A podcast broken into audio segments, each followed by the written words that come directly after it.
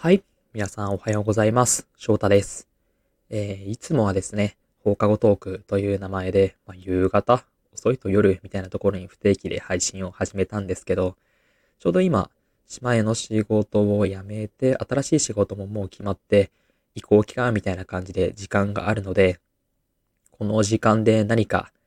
朝頑張ってる人たちを応援できないかなと思って、えー12月の初めの仕事が始まるまでだけ朝も少し配信をしてみようかなというふうに思っています。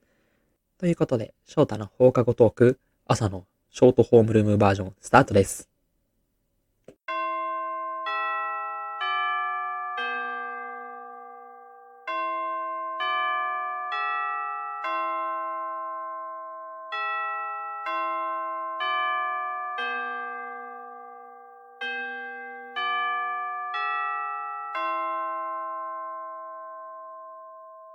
翔太の放課後トーク。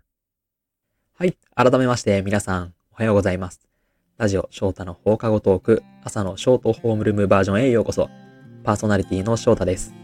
このラジオ番組は、元学校教師である私翔太が、放課後の教室に残っている生徒こと、スチューデントリスナーさんとの談笑を楽しんだり、コーナー企画で交流をしたりしていこうという番組になっています。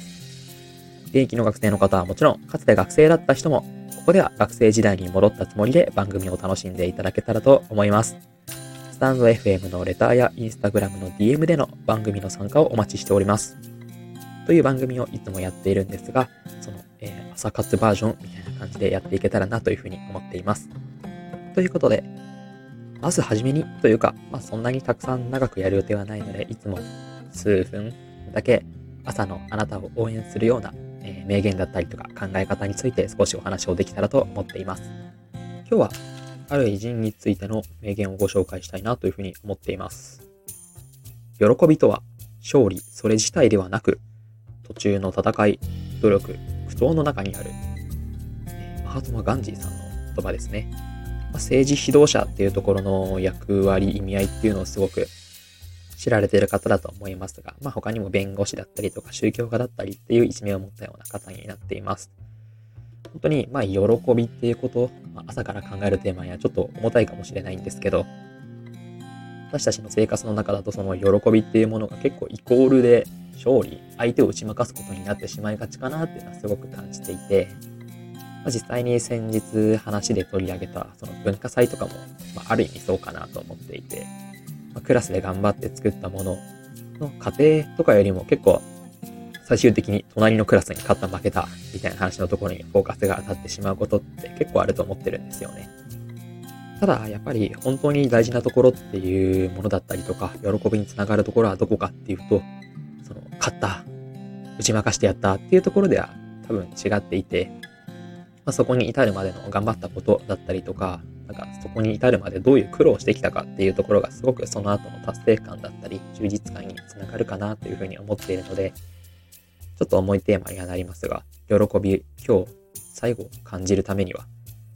相手に打ち負かすことではなくて今日の自分がどれだけ努力できたのかなとか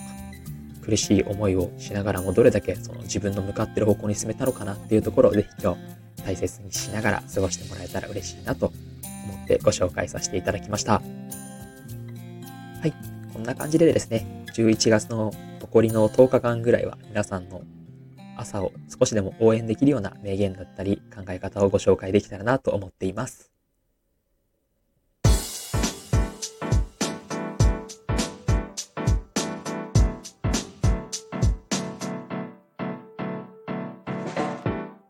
翔太の放課後トーク。はい。そろそろエンディングのお時間が近づいてまいりました。朝のバージョン初めてやりましたが、いかがだったでしょうか？この番組では、スチューデントリスナーさんからのお便りを募集しています。いわゆる何でも送ってきてもらって大丈夫の普通のお便り、普通おた。と、先生、あのね、だったり、あのね、から始まる文章を送ってきてもらって、それにあだこーだを言っていく、先生、あのね、というコーナー。次におすすめ課題作品という私のおすすめしたい映画、音楽、本などの作品を紹介して、皆さんから感想を送っていただくコーナー。最後に、えー、私の青春物語というスチューデントリスナーさんの友情、恋愛部活など、青春にまつわる物語を募集しているコーナーがございます。こちらのコーナーには、スタンド FM のレターや Instagram での DM にコーナー、スチューデントリスナー名などを記載の上、ぜひ送ってきていただけたらと思います。お待ちしております。それでは、本日のお相手は翔太でした。また次回お会いしましょう。いってらっしゃい。